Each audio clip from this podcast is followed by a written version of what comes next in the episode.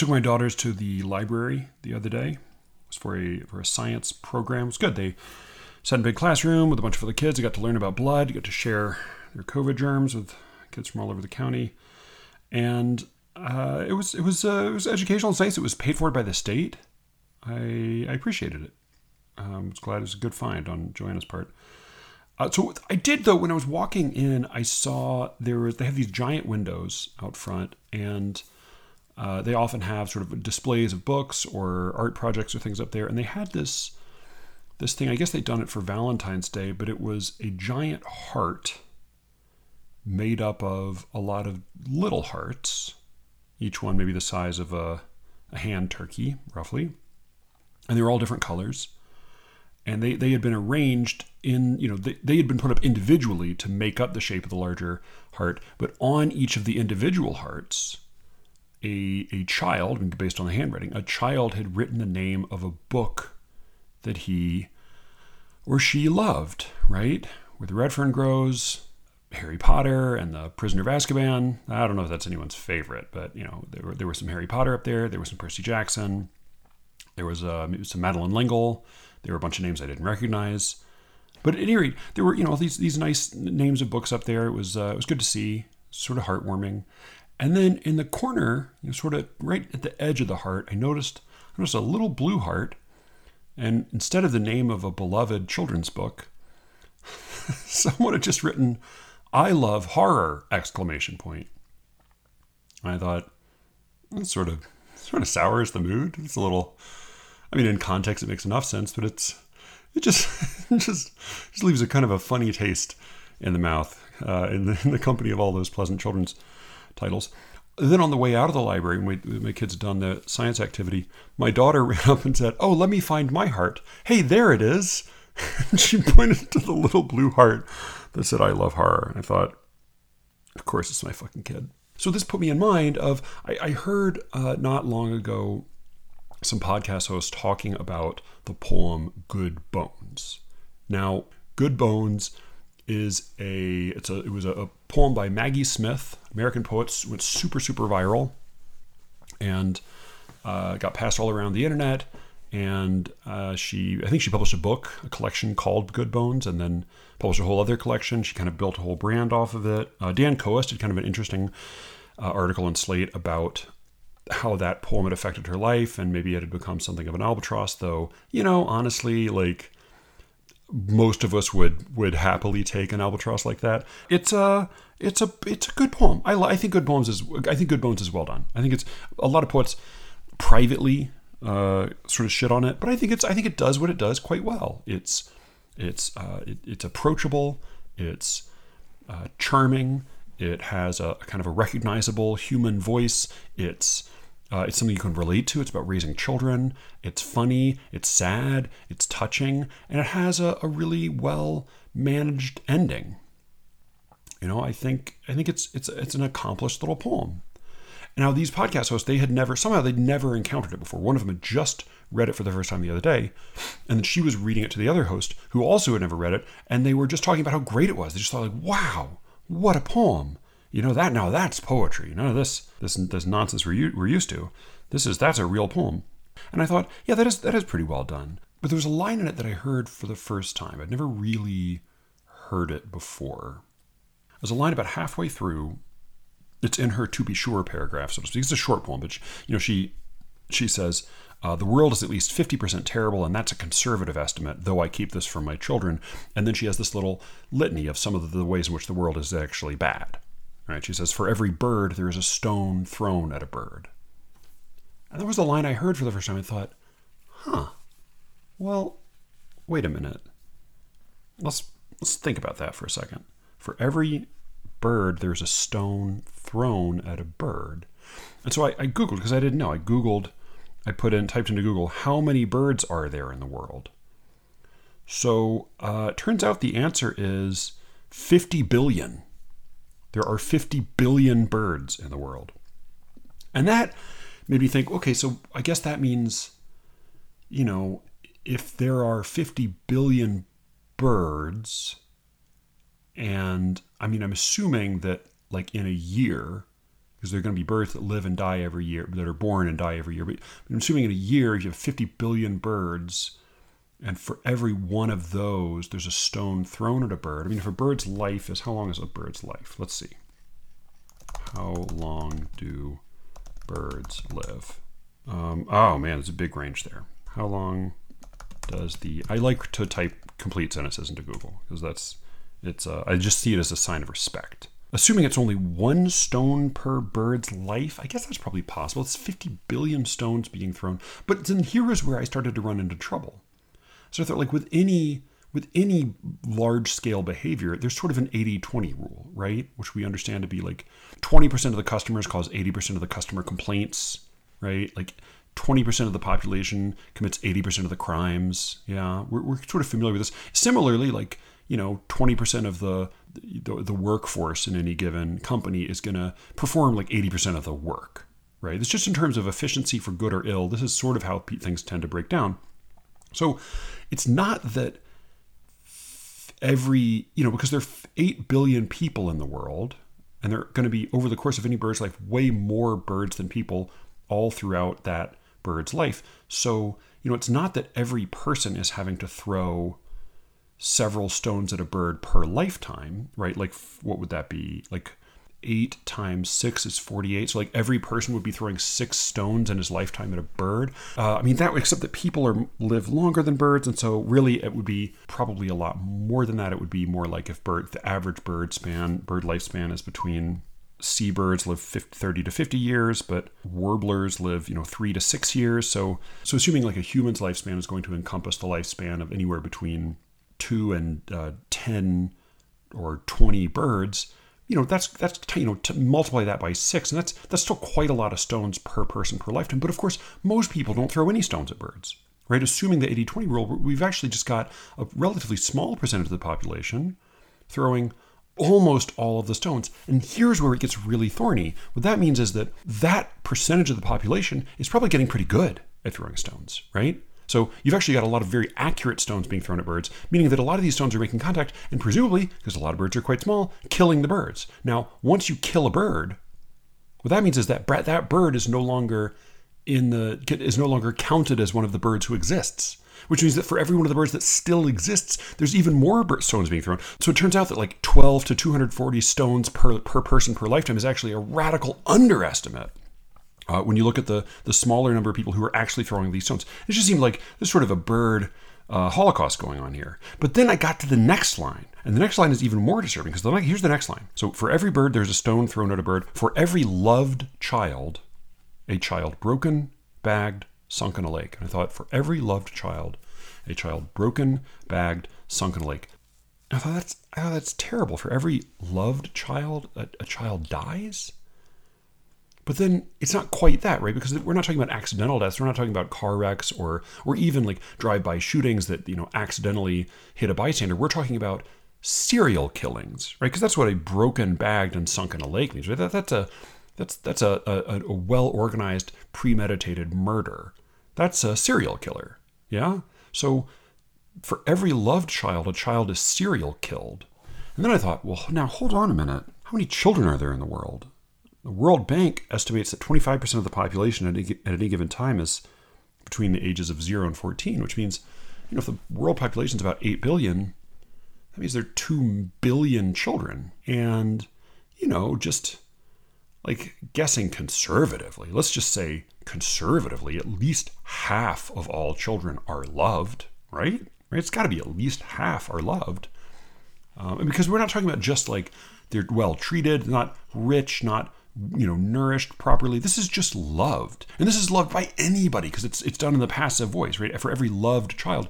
So you know this is that, that means that like we're just talking about the kids who are loved by anybody, you know, like mom, dad, grandma, the mailman, the dog, right? Somebody loves these children. And of course, like kids are relatively cute and are, you know, we're genetically inclined to love them. And so a kid who nobody loves, I mean, that's that kid's gotta be just just dog shit. That's gotta be a terrible kid.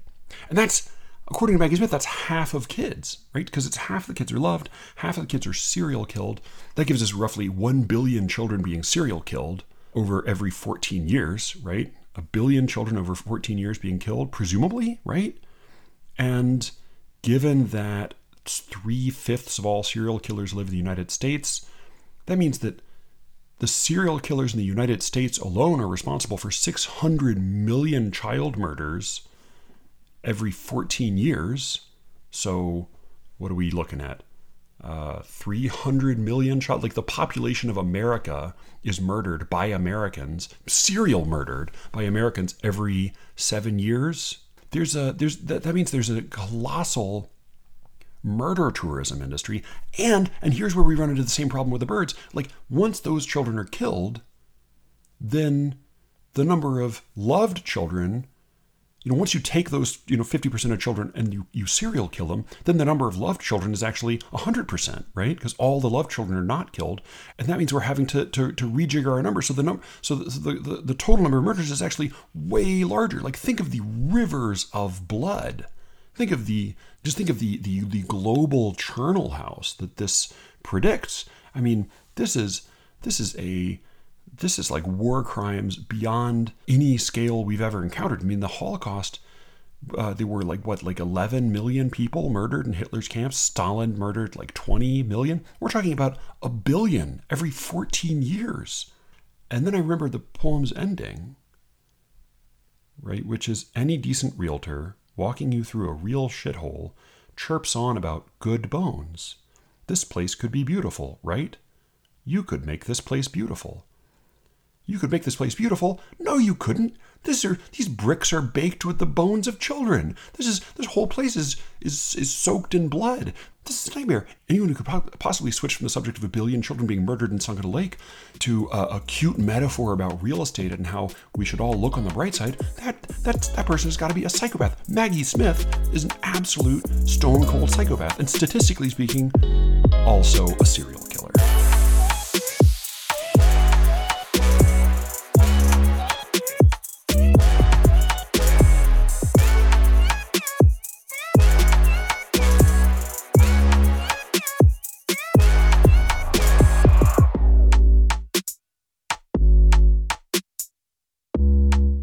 So I just got back in town. Got back in town, saw the girls, gave them little little airport presents. Got them got them fed and put to bed. Caught up with Joanna, and we finished watching this TV series, limited series that we had started, uh, you know, months ago. At this point, uh, it's called Fleischman is in Trouble. It's based on a, a novel she read by a, a woman who is a uh, Taffy Brodesser-Akner, I think is her name. She wrote profiles of celebrities in uh, GQ or Esquire somewhere for years, some men's magazine, and then uh, quit. And a few years later, came out with this novel about a man going through a divorce and his friend, the woman who uh, wrote profiles of celebrities in some men's magazine and then uh, had an existential crisis and ultimately comes out with a novel. So you get the idea. It was uh, so it was pretty good series. Had some interesting stuff in it. Um, good uh, good cast for the most part, and a, lo- a lot of like delightful actors playing insufferable characters, which is okay. Which I don't mind so much. Uh, some some some class stuff that just like just you know, God, God love the New Yorkers. I know, I know a fair number of New Yorkers listen to this podcast, and and and God bless all of you. Not that you believe in God, but boy, uh, it, it is. It let me just say, it is possible to depict you on television in a way that makes one think there may be problems with with the larger category of New Yorkers. Not fair, I'm sure, of course, but but boy this show was not good advertising for the for the fundamental mor- moral character of people who live in New York City. Not not even people who live in New York City, people who prosper in New York City, I should say. At any rate, my favorite character among all of the uh, TV show characters, because I didn't see, I didn't read the book, was Lizzy Caplan's character. She was she played the the the author's stand-in for herself. She's the the friend who a friend of the divorced guy who used to write profiles of celebrities in some men's magazine and then uh, has an existential quits the magazine has an existential crisis. In the book, during the book, during the movie or the TV show, she's having her existential crisis. Lizzy, Lizzy Caplan is, as always, uh, brilliant and funny and uh, poignant, very expressive face, very memorable eyes, and uh, charming delivery of her lines. So I, I really liked her. I liked I liked her character, even if I didn't admire her character. And she's you know she's this fundamentally depressed housewife who's totally disillusioned with her existence and knows that she's extremely fortunate knows that her husband loves her that her her children are treasures that she uh, is is blessed in, in, in, in almost every way that she could she could wish for and yet she is fundamentally unhappy i i liked her I liked her. I liked watching her. I liked following her story much more than any of the other character stories. And uh, at the end of the series, she she gives this description to her friend, the divorce guy, of the the book she's going to write, the novel she's going to write. And of course, the novel she's going to write is the novel that then inspires the TV show that we are watching in that moment, where everything she's describing, including the way, including the way the book ultimately ends, it, it all lines up with the show. There's this perfect parallel between the two. There's an analog relationship between the two.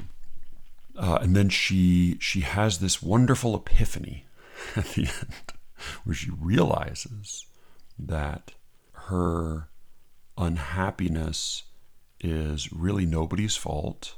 And instead of feeling miserable with her life, she should feel grateful and happy. And then she does feel grateful and happy. And she goes home to her husband and, and hugs him and cherishes him and tells her tells him that she's sorry and he very lovingly forgives her and, and takes her back in and uh, and then everything's fine. A couple things bothered me about this ending. One being that the epiphany is is basically a sort of a nonsense finger snap. It is a psychological deus ex machina, whereby the precise logic that had so previously ag- that so previously so aggravated her disillusionment, right? The idea that that it was so unwarranted, um, suddenly becomes a a frictionless solution to it.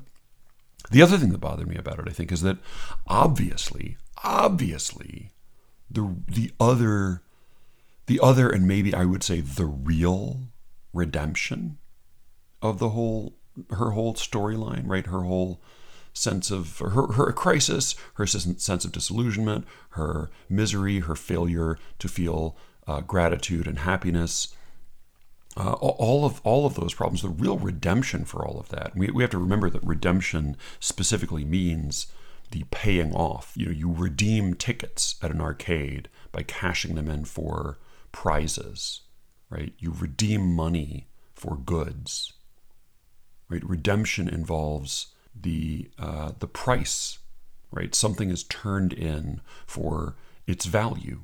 Yeah, so what redeems, what the real redemption of this character's misery is that ultimately that she will write this novel, which will be a, a, a dazzling success. Right? That's the actual redemption, is that everything in this world, the world of the story, is paid for, is covered, is made okay, and even more than okay. Rather than being a period of unhappiness, it's it's a period of good fortune. It's a it's an asset rather than being a deficiency. All of this time wandering around New York, smoking cigarettes and despising her husband. All of this is actually, uh, in in the end, is is not only uh, okay. It's not only come to an end. It's actually worth it because of what it is redeemed for or redeemed by. And you know, watching this, I couldn't help but think of an experience from my trip to Atlanta. Um, while there, I went to Mass for the first time in a few years. It's been a little while. Mass is, of course, the, the Catholic word for the, the church service that you go to every week. It's a, it's a particular thing. It's not just gathering and, and having a meeting and a guy preaches something. It's uh, it, there is a particular series of actions that have to occur. There's a liturgy of the Word and the liturgy of the Eucharist, um, and both of these things have to take place, along with a number of other rites and rituals.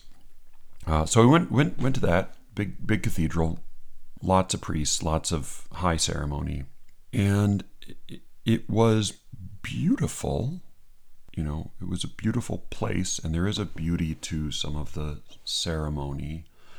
And of course, this is you know I've been to mass hundreds and hundreds of times in, in my life, and I I know it pretty well. But it had been a while, and I think it landed a little differently on me this time. And in particular, the sermon landed differently on me. In the sermon, the uh, the priest the priest presented this really really long, elaborate. Well, I shouldn't say elaborate belabored is probably is probably a more accurate term. This belabored uh, metaphor that involved traveling through the Atlanta airport. If you don't know the Atlanta airport, it is indeed the busiest airport in the world. It is uh, in the world, in the country at least, maybe the world. It is pretty fucking busy. Um, it's also enormous. There is an internal train system just to get you from gate to gate because it's so big. And if you have passed through it, you know that there's there is a kind of an illusory quality to you know you passing through one hall and one gate and one you know one atrium after another and feeling like you've gotten closer only to discover that you're still miles away from your destination within just within this airport. You know there's row after row of Hudson Newses and uh, food courts, and you know one gate could easily be another, could easily be another. It's it's um, if everything weren't labeled with letters and numbers, it would be uh, it might all just be a hall of mirrors. And he he describes walking through the airport and then coming to uh, when you are when you are arriving, coming to this massive escalator. It is very big. Uh, I think it's probably. And it was there's an escalator in the the Washington D.C. Uh, metro that is very very long, but I think this one might be longer. Uh, there's a very big ugly mural from when the Olympics were held in Atlanta that you get to you get to take in at at length as you go up this escalator, and then at the top there's the the people waiting to receive their uh, arriving parties he he built up to this moment when you arrive at the top of the escalator. And of course, every single person in the church knew where this was going from pretty early on in this sermon.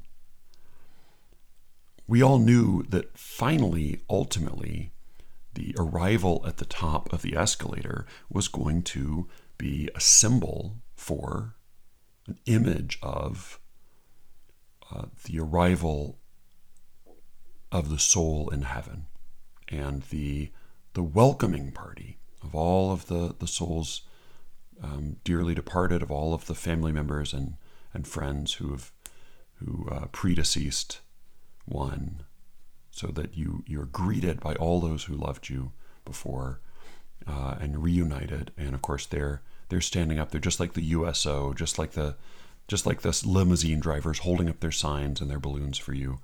Uh, and how lovely and how happy. And this was, as you might imagine, fucking infuriating to hear.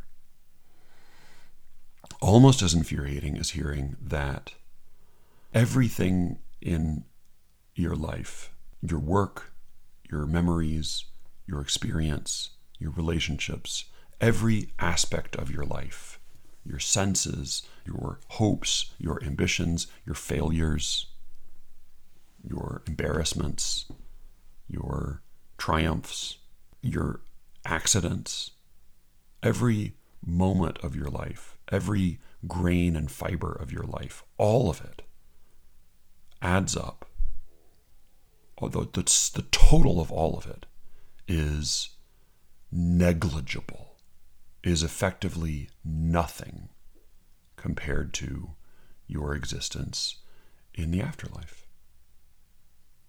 in heaven, you are far more, immeasurably more than you were on earth.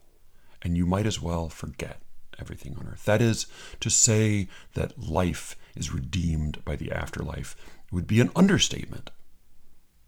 Right? Everything you you know, it's it's not just Virgil saying someday this pain will be useful to you. It's not just Taffy Brodesser-Akner saying, uh, you know, someday this existential crisis will will pay off in a uh, a best-selling uh, straight to Hulu uh, adaptation novel for you. But the redemption, the the payoff, the epiphany, the revelation will so outweigh what came before that you could almost forget everything that came before. The, the promise of that that we receive in life is so much more than answered by the afterlife that you might as well never have existed. Your existence in life might as well just be a shadow. Might as well be like the, you know, like the lives of the Greek shades, uh, washed down with the, the, water of Lethe and forgotten. And I don't know if I've been that angry at a priest since I graduated from Catholic school. But uh, but thankfully, on the airplane flying home, I um, I picked up uh, Teatro Grottesco, the um, the Thomas Ligotti collection that I got for Brian and me because the first story in it was Purity, which we already discussed, and I, I, I, liked it, and I was sort of intrigued by it. I was intrigued by things I'd heard about Ligotti elsewhere, so I, I, I kept reading. I read a couple more stories, and on the plane, I read this. One of these stories called Sideshow has a. It's made up of a series of, of short shorts, just stories that just you know maybe two pages, and the best of these by my lights was uh, called the Malignant Matrix, and all of them are sort of they're sort of like um, joke vignettes that have uh, cryptic but evocative titles. You know, we never quite hear what the malignant matrix is, but it, you know, it seems in some uh, in some way to to pick up on a on an undertone in the book in the in the story itself. So I that, I, I really liked this story, and here's the basic gist of it. The gist of it is that the narrator is a some sort of correspondent for um, scientists for for um, the most elite and advanced scientists and philosophers and academics of his time. He is sort of like a he's the Soren Wheeler of his uh, fictional sci-fi horror age. Um, and he takes notes from all of the great scientists and all of their new discoveries. He's he's appraised of everything that they um, apprised. Do we say apprised? I should look that up. Here's another one of my fucking malapropisms. Yeah, keep me apprised. That's right, it is a prize. Oh, wow, yeah, so we got a few words, right? So we have appraise to assess the value or quality of. We have apprise, which is to inform or tell. And we have apprise with a Z, with a Z, which is which is either to appraise with an A-I-Z, A-I-S-E, or to, to value highly. Also, the British spell that word the same way as uh, the, the word apprise, A-P-P-R-I-S-E. So um, total chaos. Anyway, uh, the, the narrator is kept apprised of, uh, of the, the, the leading scientists' latest discoveries. And um, we hear that he gets he gets special news one day. One day I received a very special communication. This is straight from the story The Malignant Matrix. One day I received a very special communication whereby I learned that an astounding and quite unexpected breakthrough had been achieved. The culmination, it appeared, of many years of intense scientific and metaphysical study. This breakthrough, the communication informed me, concerned nothing less than the discovery of the true origins of all existential phenomena, both physical and metaphysical, the very source, as I understood the claims being made, of existence in the broadest possible sense. And he's given he's given very explicit instructions to come receive this news at a specific time and a specific location. So he goes on to say he follows the directions. He, he goes uh, uh, precisely to the place that is um, that's identified uh, by his correspondent.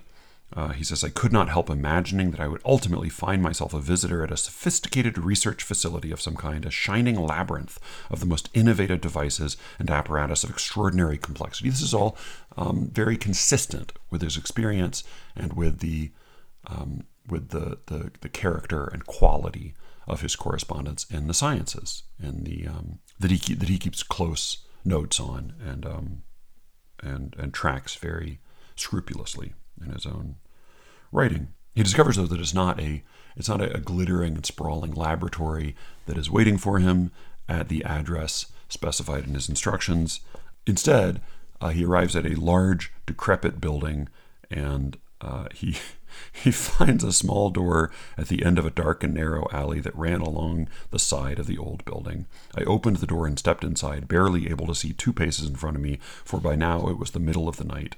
There was a faint click as the door closed behind my back, and all I could do was wait for my eyesight to adjust to the darkness. He finally he goes on, Moonlight shone down through a window somewhere above me and spread dimly across a dirty concrete floor. I could see that I was standing at the bottom of an empty stairwell. is, and then this is what makes me just fucking love this story.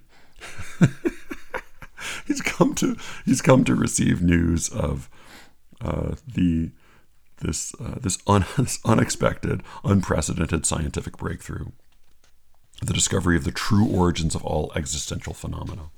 So he says, I heard faint sounds of something dragging itself directly toward me. then I saw.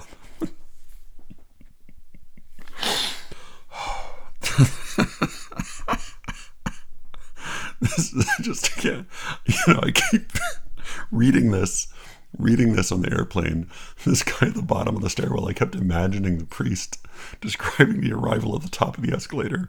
But this is Ligotti Here, back to Ligotti. He says, Then I saw what it was that had emerged from a shadowy area of that empty stairwell. it was a head. It was a head, supported by a short length of neck, on which it pulled itself along like a snail moving by inches upon the concrete floor. Its features were industry. its features were indistinct, yet nonetheless seemed deformed or mutilated, and it was making sounds whose meaning I could not comprehend, its angular jaw opening and closing mechanically. And he discovers that there's something else down there with him not much larger than the head that was approaching me across the floor, this other object was to my eyes an almost wholly shapeless mass, quite pale, which I was able to identify as animated tissue only because every so often it opened out itself up like a giant bivalved mollusk found at great suboceanic depths and it made the same sound as the crawling head was making. Both of them crying out at the bottom of that dim and empty stairwell, the place I had been for. the place I had been informed where I might confront the source of all existential phenomena. There's the story goes on a little while longer, but it just seems to me, it just seems perfect. It just seemed I read it, and it, it made me laugh in my in my Comfort Plus airplane seat, and I and I looked at the lady sitting next to me in her pink Beats by Dre over ear headphones, and I looked to my right at the at the emergency exit door and the giant silver uh, handle that I had watched one of the uh, stewards switch to the armed position, informing me that if I were to pull on it, it would it would rip a panel off the side of the airplane as we were flying thousands of feet above the air. And I, I thought, this, this, not the not the not the priest's obscene fucking metaphor, not his claim that uh, that that the dead can do can do much more for us in heaven than they could ever do for us on earth. Not any of that. Not even the fucking Eucharist. But but this this moment in this story where the where, where the Ligottian Soren Wheeler, where the science journalist arrives at the bottom of this dirty concrete stairwell and and he's confronted by this this independently animated creaking head dragging itself on its neck like a snail across the dirty floor toward this this shapeless fleshy mollusk creature. Uh, both of them both of them crying out to each other in indecipherable terms. And i thought this is what rings true and not no elijah not. Because i think that uh, the universe at, at its bottom is a hideous and senseless nightmare. No, it is not that I believe that, which I do, that makes me respond with such, with such delighted recognition to this image. It's not this confrontation with Boschian uh, visions of hell at the bottom of a dirty stairwell. It's not that this uh, all reflects my beliefs about uh, uh, existence at large. It's that it is the answer, it is the payoff, it is the redemption of the promise he was made by his scientific friends that he was going to receive the answers to it all. That, that is what makes this ring true. That's what makes it ring so much truer than the priest's despicable promises, or even the heartwarming ending of the Hulu limited TV series uh, adapted from the feel good contemporary novel by the former men's magazine celebrity profiler. This, the correspondence between the promise of a clear, defined, provable, repeatable, measurable, fundamentally reliable answer to it all. The pairing of that promise with an experience of absolute childlike, uncanny horror. At the end of this fucking week, at the end of this insane trip, at the end of seven nights in a row of uh, uh, critically insufficient sleep, that is what finally made me feel like something at last actually made fucking sense.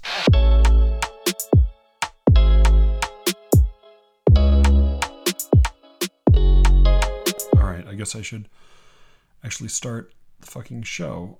I'm Matthew Buckley Smith, and you're listening to Slee Rickets. Thank you all for listening. Uh, and thank you, especially if you've taken a moment sometime this week to recommend the show to a friend.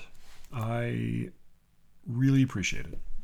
it's, it's, uh, that is our, you are our uh, our advertising plan, much to uh, Brian's chagrin. Thank you also to everyone who already subscribes to The Secret Show.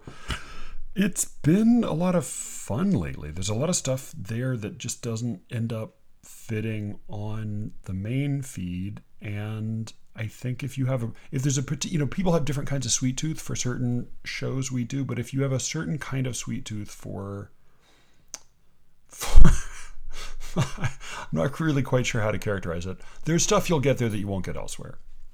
Uh, I also, and I, you can tell me if this is too much of a dick move, but I've got so much stuff in the can right now that I'm thinking. I had a really good conversation with Stephen Marche, the uh, pro- probably the most famous person I've had on here, I guess in like strict terms. He uh, he wrote a book on writing and failure, which was really fun and which I enjoyed, and which I, I did sort of disagree with. I'm going to talk a little bit about that today, but I'm thinking because there's so many other so many other episodes I want to finally release that I've just had sitting there. I'm thinking I might just release his in its entirety on the Secret Show feed. Again, let me know if that's too shitty a thing to do. but you know, on the other hand, the Secret Show is pretty cheap and pretty good for it's pretty pretty decent. Uh, you get your money's worth. And uh, two other points. One, if you uh, if money is a real problem for you when it comes to this kind of thing, send me a note. I'll we'll, I will come to some. Well, I'll, I'll help you out. Send me a note if that's a problem. You know, don't don't don't fret. Uh, also, if you are rich, I haven't mentioned this in a while, but if you are rich, we have a special option just for you. Uh, some of the some of the subscribers have have availed themselves of this. I am deeply grateful to all of you. Uh, but but you know but but I'm especially grateful to those of you who who subscribe to the Secret Show at the rich person level.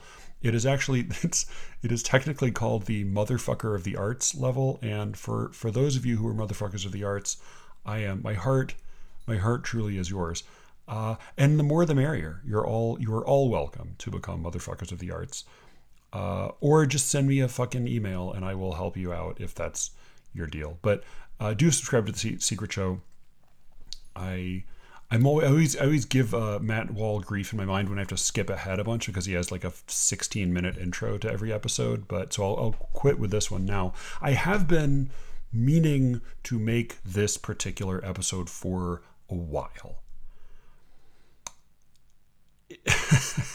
it's an episode, I, I have wanted to make an episode about meaning and as much about meaninglessness as meaning. But as you could probably tell by the previous 40 minutes, 40, is it more than that at this point? 40 minutes. Yeah, I think it's 40 minutes. Uh, I, um, like legendary lesbian activist folk singer Ani DiFranco said, as after she released an album full of apolitical love songs to a straight man. Uh, she, uh, I got I got a little distracted, but I, I, have wanted to release this episode for a while, and and I have had so many different ideas and so many different poems I wanted to talk about that I, I finally decided the way to solve this problem, rather than waiting until I had a comprehensive plan, was just to do what uh, Borges used to do. In fact, the story is, and if the story is false or some details of it happen to be false, don't correct my mistake because I just I want to believe it so badly. When he was 40 and he had not yet begun writing, he said, or writing, you know, fiction, he said, you know, I always wanted to write these these epic novels with really sprawling uh, plots and philosophical digressions, and he he realized one day that he was never going to get around to actually writing them, and so instead he decided he would just imagine that he had already written them, and then write an article summarizing the, the highlights. So so that is I think what I'm going to do with this episode. This episode on meaning, this this sprawling epic episode on meaning that I have never actually figured out how to make. I'm just going to summarize it for you and then give you a few of the poems that I thought might help illustrate uh, the stuff I was getting at. So to start with, I want to talk about Richard Cory, fictional rich man, hero of Edwin Arlington Robinson's eponymous poem, Richard Cory, as well as the uh, the the hit song Richard Cory by Simon and Garfunkel by Paul Simon and Art Garfunkel. This is Richard Cory by Edwin Arlington Robinson. Whenever Richard Cory went downtown, we people on the pavement looked at him. He was a gentleman from sole to crown, clean favored, and imperially slim. And he was always quietly arrayed, and he was always human when he talked. But still he fluttered pulses when he said, Good morning, and he glittered when he walked. And he was rich, yes, richer than a king, and admirably schooled in every grace. In fine, we thought that he was everything to make us wish that we were in his place. So on we worked and waited for the light, and went without the meat, and cursed the bread. And Richard Cory, one calm summer night, went home and put a bullet through his head. So, on the one hand, this is a relatively straightforward poem. Richard Cory is a rich man. Everybody looks up to him. They all wish they were him. Uh, but actually, Richard Cory uh, uh, had uh, had had other problems, and he he killed himself. The man everybody wished that they could become uh, didn't want himself to be a person any longer or didn't want to be himself at least.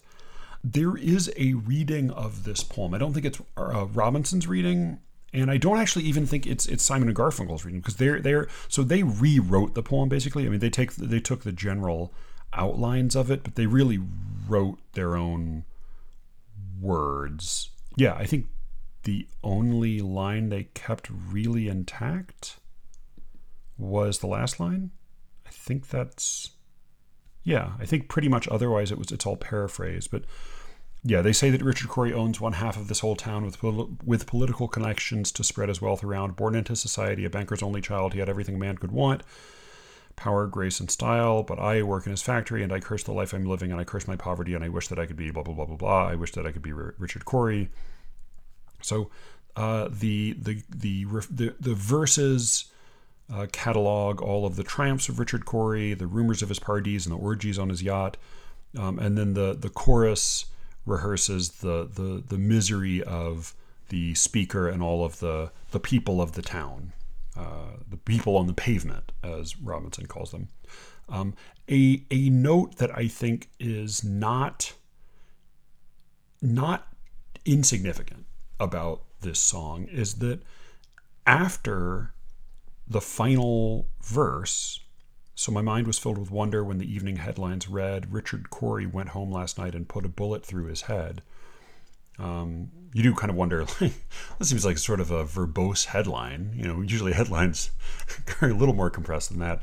Uh, but it's after that final verse when the the people on the pavement have have come to realize that their illusions about Richard Cory are in fact uh, just that that really there was something happening uh, you know deep within him that was uh, that caused him great pain. Even after that they repeat the chorus. But i work in his factory and i curse the life i'm living and i curse my poverty and i wish that i could be oh i wish that i could be richard cory that's how the song ends. And that i think is exactly right. I think simon and garfunkel are actually I think they actually hit the nail on the head because this poem, Richard Cory, is not about the man Richard Cory. It's certainly not about the experience of being Richard Cory. It's about the experience of seeing Richard Cory, of thinking about him from the outside. And I think that there is this reading, and it's so this is a point where I should say Stephen Marche in our conversation was unbelievably generous. He was he was free and easy and funny and smart, and he had a lot to say about failure in writing. He, he wrote a very you know entertaining book on the subject, and he also um, you know charitably jumped in and said plenty about all of his writing, all the writing he's done on on AI and and and AI particularly composition, literary composition. It is that was a conversation that made me want to put a bullet through my head. but but he was great. I mean, he was really could not have been a nicer or more generous interview. But I do think there's a there, there's a kind of argument that he makes in his book on failure that he's not alone in making. It's one I, I've heard a number of different places, and I think often when this poem has been when I when I've heard heard this poem presented in public, it's sort of like the the unbelievably snotty science professor who who who who told us at, at the at the commencement for my graduation from Johns Hopkins, the it was a, a science professor gave a oh you know what maybe it was Ryan because I think I skipped my own commencement. I think it was at Ryan's commencement.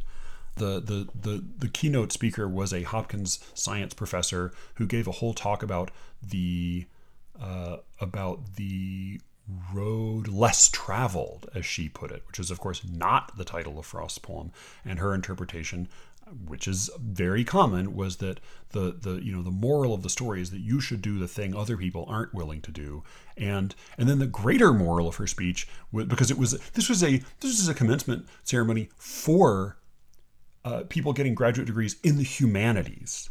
And they brought in a science professor from Johns Hopkins to give a speech, the moral of which was, hey, it may seem like you've gotten a degree that is that is you know in something utterly useless and frivolous. But in fact, you you know just as I put the the Robert Frost poem that I so profoundly misread above my desk so I could look at it and be inspired wrongly by it every day when I go to work at the science factory, you too could write a poem that some other scientist could read and then be moved to do her actually important work in the world. So that was that was her moral to all of us humanities uh, students.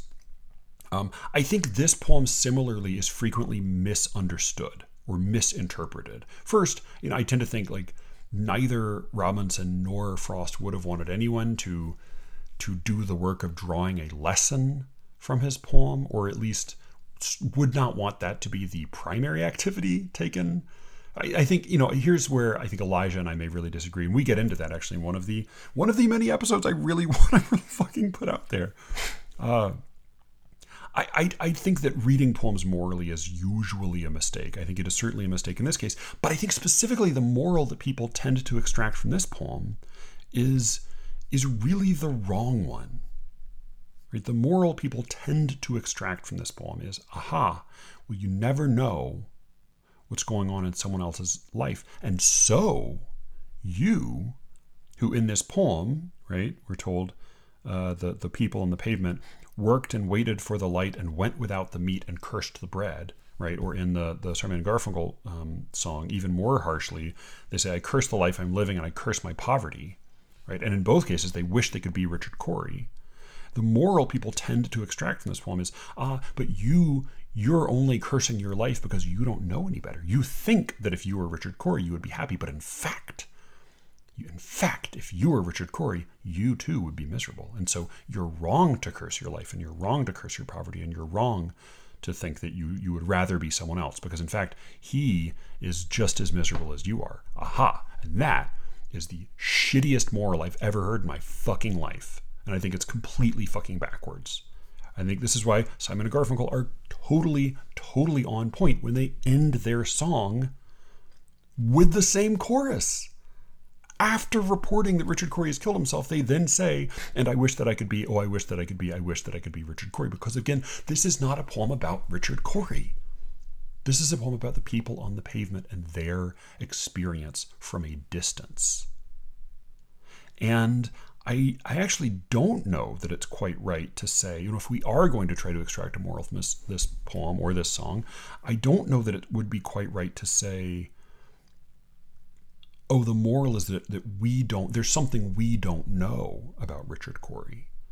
I think you know you could make a at least well let me put it this way. I think the the, the moral of Simon and Garfunkel's song which is which is like a, a, good deal more rhetorically straightforward let's say than Robinson's poem which is a little subtler and has some sort of nice nuances where you know he has these, these he has these funny little to be sure qualifications he says. He was always quietly arrayed and he was always human when he talked. I love that line he was always human when he talked there's so much there's so much that's framed so carefully there but he still fluttered pulses when he said good morning, and he glittered when he walked. Those pulses fluttered, that sensation. That's not happening in his body, that's happening in the bodies of the people who talk to him, presumably the, the women or the, the men who find him attractive uh, among other things.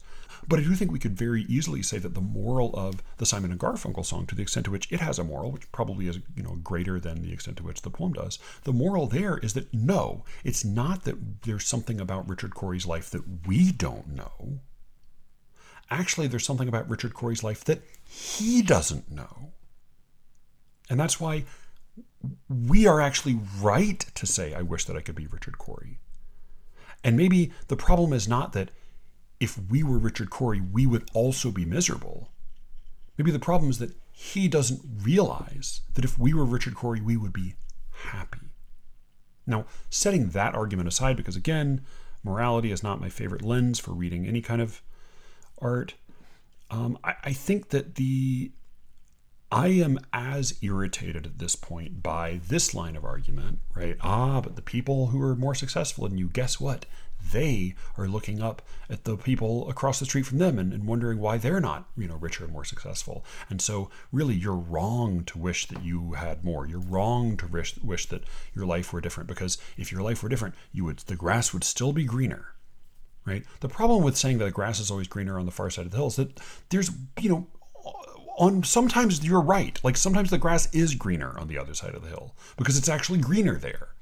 Uh, I tend to think that the Richard Cory argument, the argument that you should never envy someone who has things better than you do, I think that argument makes about as much sense as the first world problems argument. This was a routine that I think was was pretty funny back when Louis C.K. was making it about cell phones like 15 years ago.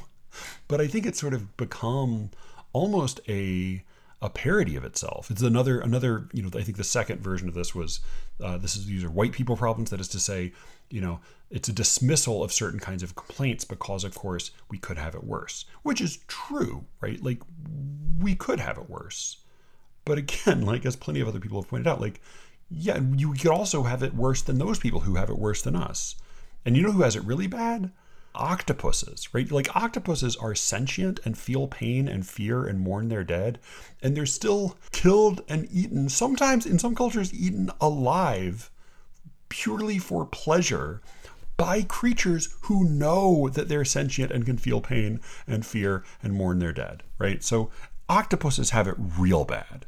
Yeah. So let's let's in fact none of us should complain about anything. The lowliest of the low should complain shouldn't complain. Children who are trafficked across uh, borders to work in meat factories, they should not be complaining because octopuses have it worse. So shut up, kids. You're taking too long a bathroom break.